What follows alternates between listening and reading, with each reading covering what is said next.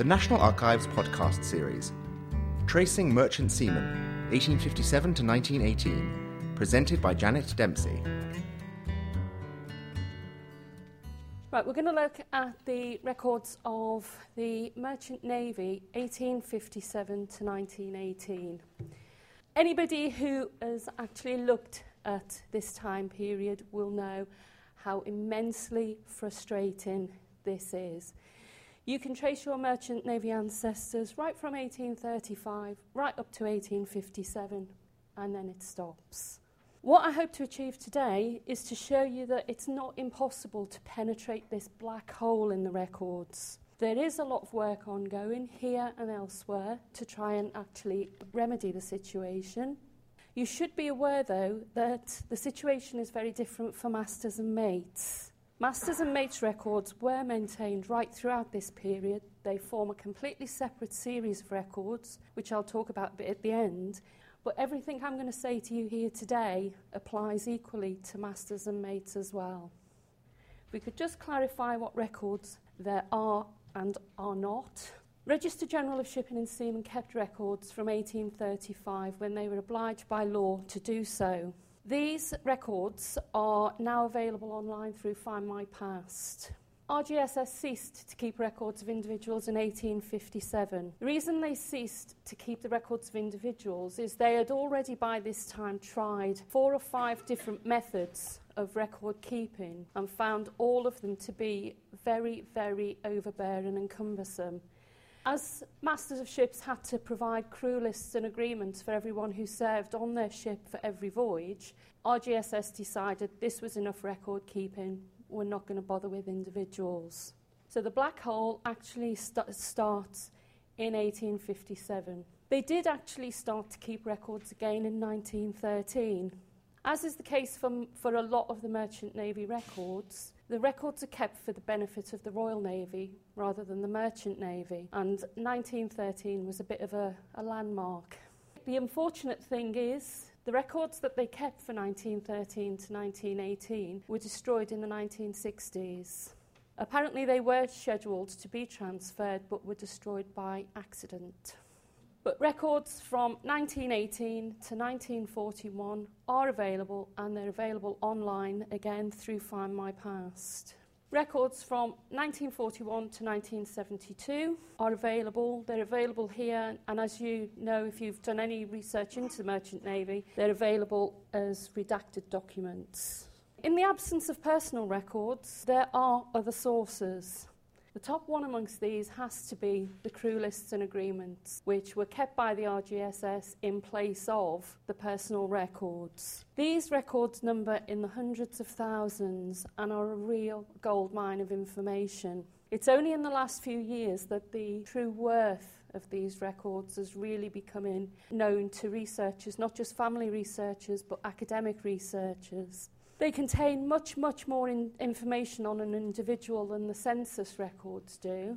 And it, they're there for every voyage, not just once every 10 years. There's also the possibility that your ancestor or person you're looking for in this period was awarded a medal, especially the, for the World War I period. Admiralty records. Merchant Navy ships, as you know, serve on Admiralty seas. It belongs to the Admiralty. So they take an obsessive interest in merchant navy activity. Anyone who served in the period and then went on to serve post 1918 will have records that start at that date. And of course, census. If you have the name of a ship that your ancestor served on, the crew lists, as I say, are a goldmine of information and their survival percentages are excellent. Their survival is almost 100%. The issue with that survival rate is that, as many of you will already know, they're dispersed across a large number of locations. The National Archives agreed to take 10%, which are now in BT 98, 99, and 100.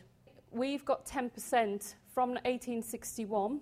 We've got 10% which in BT 99 and BT 100. From 1861, it changes slightly. The vast majority are at the Maritime History Archive in Newfoundland. The National Maritime Museum holds years ending in five and a miscellaneous run in the 1890s. And local archives hold about another 8% of these records. The local archives number into the 50s, so generally speaking, these archives only hold a very small, small percentage. Typically, BT99, BT100 the details are spread across two pages. The first page gives us the name of the person, his age, his place of birth, his home address, the date and name of his last ship, which means that you can keep travelling backwards through the crew lists and agreements and build up a picture of his whole career, and the date and place that he signed that agreement. The second page gives us capacity or how he was employed on board, a certificate number if a certificate is required. We'll talk about, a bit more about that in a moment. The time and date the agreement was signed, the wages that he's agreed to, the date and place and cause of discharge, any wages that he's owed on his discharge, the signature of the man himself, and the initials of the master of the vessel. So, as I've said, the crew lists are invaluable if you have the name of a ship. Absolutely masses of information in there. But what if you don't? And this is what a lot of projects ongoing now are actually addressing. There's a lot of work going on here and elsewhere.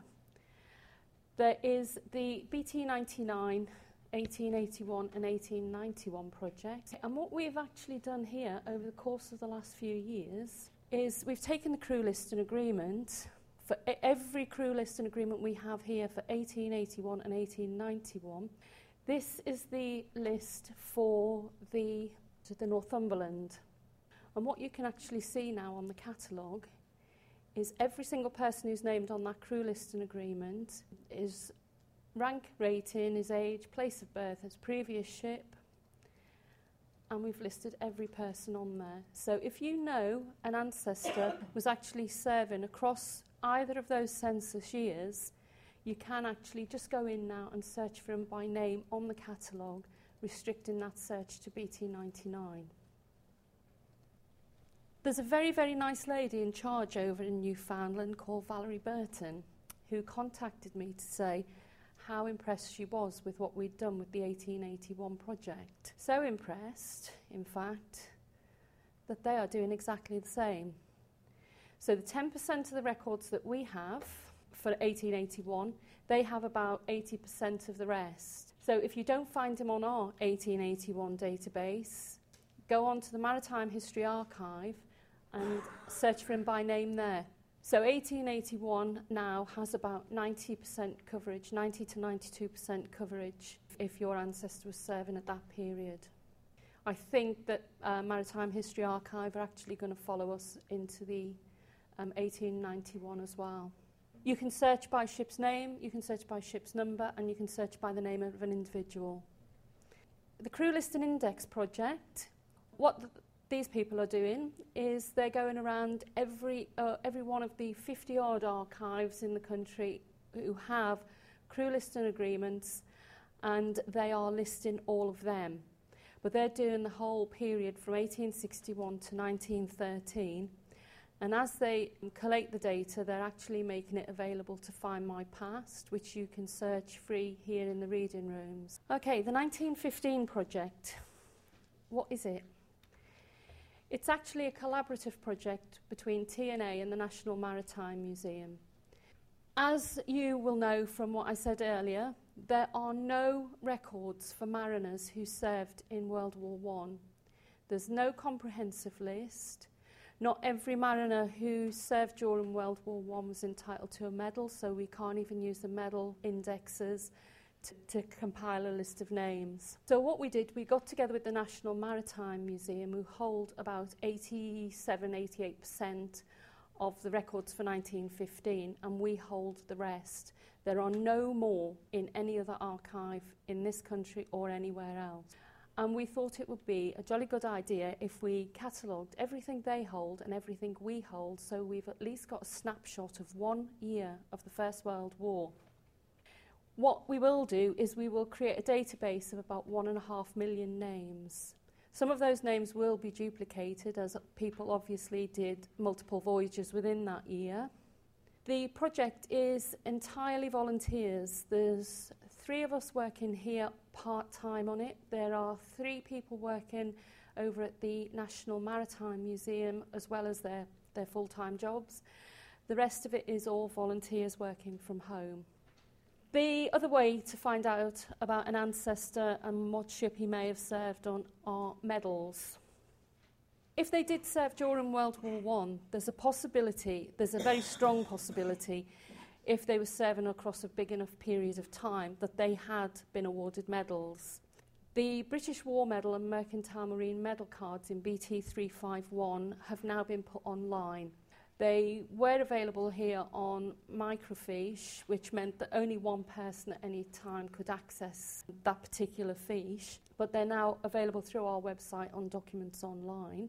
The Mercantile Marine Reserve, who largely worked alongside the Royal Navy, their medals were awarded by the Admiralty, and their records are in ADM 171, which are available through Ancestry. And also available through documents online on our website are the records of the Silver War Badge in MT9. The Silver War Badge, as you're probably all aware, was awarded to those who were no longer fit to serve. Okay, typically, this is what the BT351 looks like. This James Dempsey is absolutely no relation to me or to anyone I know. It just seemed a very good name to search on. What they will, they don't actually give you names of ships. Usually, I say usually, but there is an exception. But what they will do is they'll give you the name, the place of birth, the year of birth.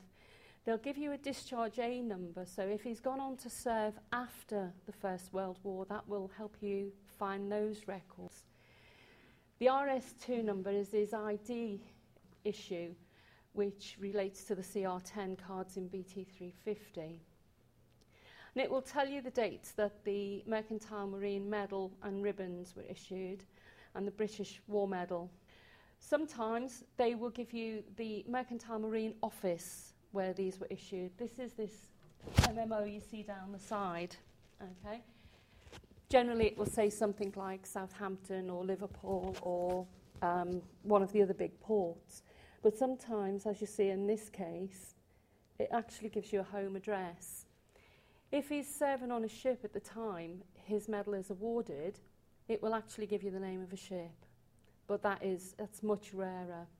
We also have filmed the back of these cards, and sometimes you'll get a little bit of additional information on the back of the cards as well.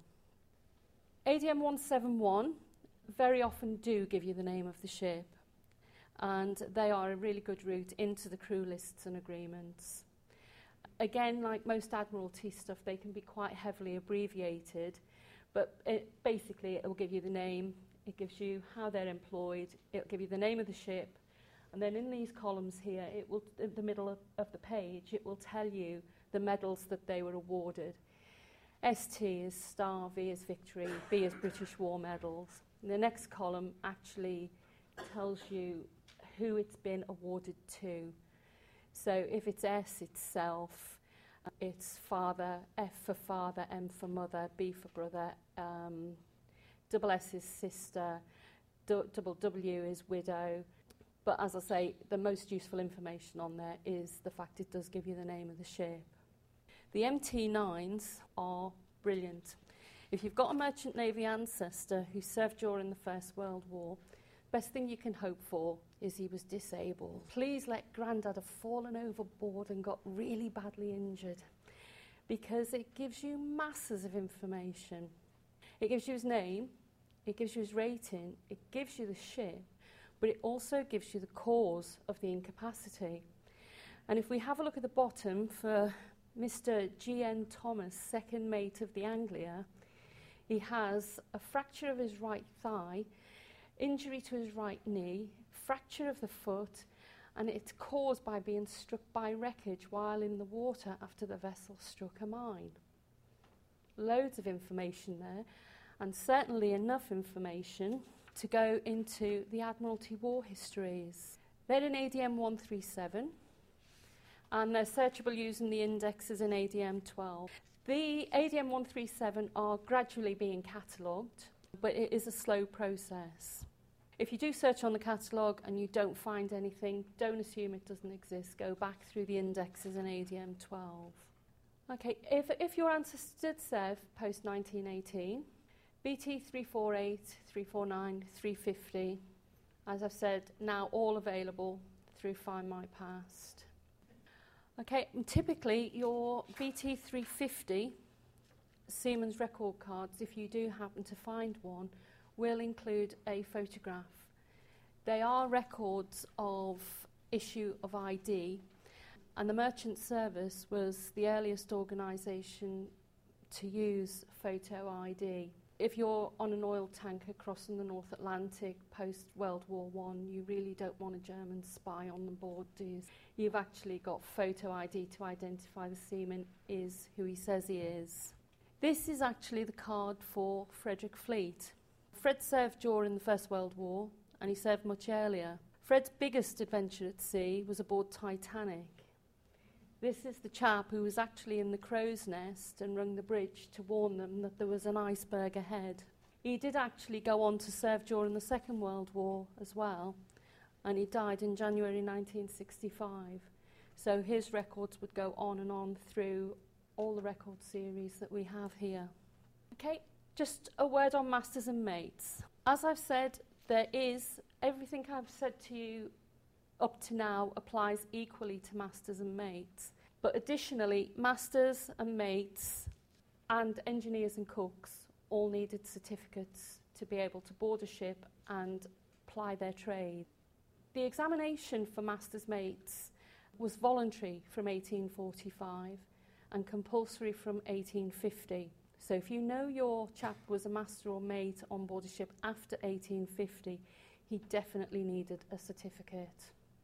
Engineers, it became compulsory from 1862 and cooks from 1908. The registers of the issues of these certificates are here, but the applications and the office copies of the certificates are at the Caird Library.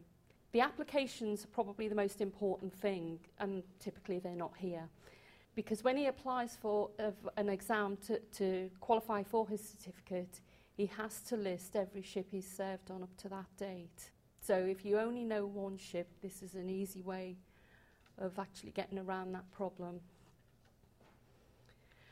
As I say, these are all additional to the options given during this talk. This event was recorded live on the 12th of April 2012 at the National Archives, in Kew. This podcast is copyright to the National Archives. All rights reserved.